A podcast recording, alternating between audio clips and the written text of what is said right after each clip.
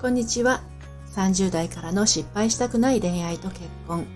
パーソナリティののりぴです。恋愛セラピストをしています。え今日はですね、アラサー恋愛、終わった恋が辛いならということについてお話をしていきたいと思います。えまあ、恋が終わってしまったとか、振られてしまった、あと忘れられない恋がある、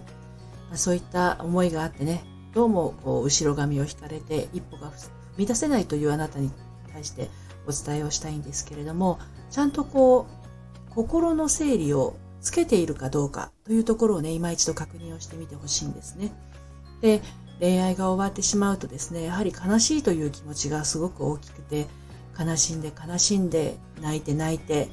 で、それでも気持ちが晴れないっていうことあるかと思うんですね。でね、感情というのは、あの、よくまあ心理学の世界で言われていることなんですけれど、あの、ぴったりした感情をちゃんと感じきると、その感情っていうのは自然と消えていくものなんですね。なので、悲しんでも悲しんでも悲しみが消えないという場合は、本当はね、悲しみじゃないかもしれないんです。これは別な放送でもお話はしているんですけれど、実は悲しみではなくって、えー、恐れが残っている場合がありますよね。彼がいなくなってしまったことで、これから私は一人でどうしていったらいいのだろう。これから先のことが、人生が怖いみたいな恐れですよね。でそういった場合は悲しみを感じきってもですね、恐れが残っているので、悲しんでも悲しんでも、あの、恐れは消えることはないんですね。ですので、その場合は恐れをちゃんと感じきるというのが必要になってきます。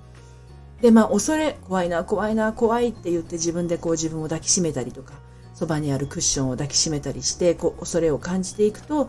ああ、怖かったっていうことで恐れがだんだん消えていくというのがありますね。でそれでも、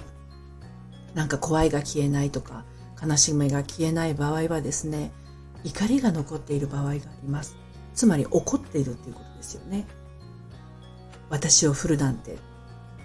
勝手に他の、他に好きな人を作るなんて、とか、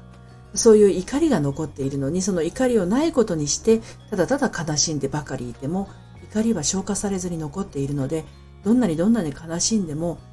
悲しみは終わらないんですよ。で、ただ悲しいだけだったら悲しみを感じきって一晩泣いたら翌日にはケロッとしてるってことがあるんですけど、中に真の中、真としてね、怒りが残っている場合は、その怒りをちゃんと感じてあげる必要があります。腹が立つ、ムカつく、なんで私をっていう思いですよね。結構どす黒い思いなので、自分で認めるのが嫌なんですけど、この怒りっていうものを認めてあげないといつまでたっても感情は癒す癒されません。は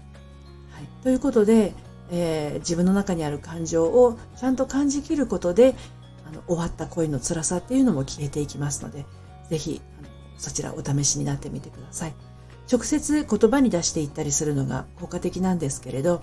まあ、あのなかなかそれも難しいということであれば紙に真っ黒になるぐらい書いてみるそしてビリビリに破ってみるそして、あの、シュレッダーにかけてみるなど、あの、自分の感情を全部吐き出してみるというのがまず大事です。内側の中にしまっておく分には、全然解消されずにくすぶっているだけになりますので、何も解決しないまま、感情だけがぐずるずると引きずられてしまうんですね。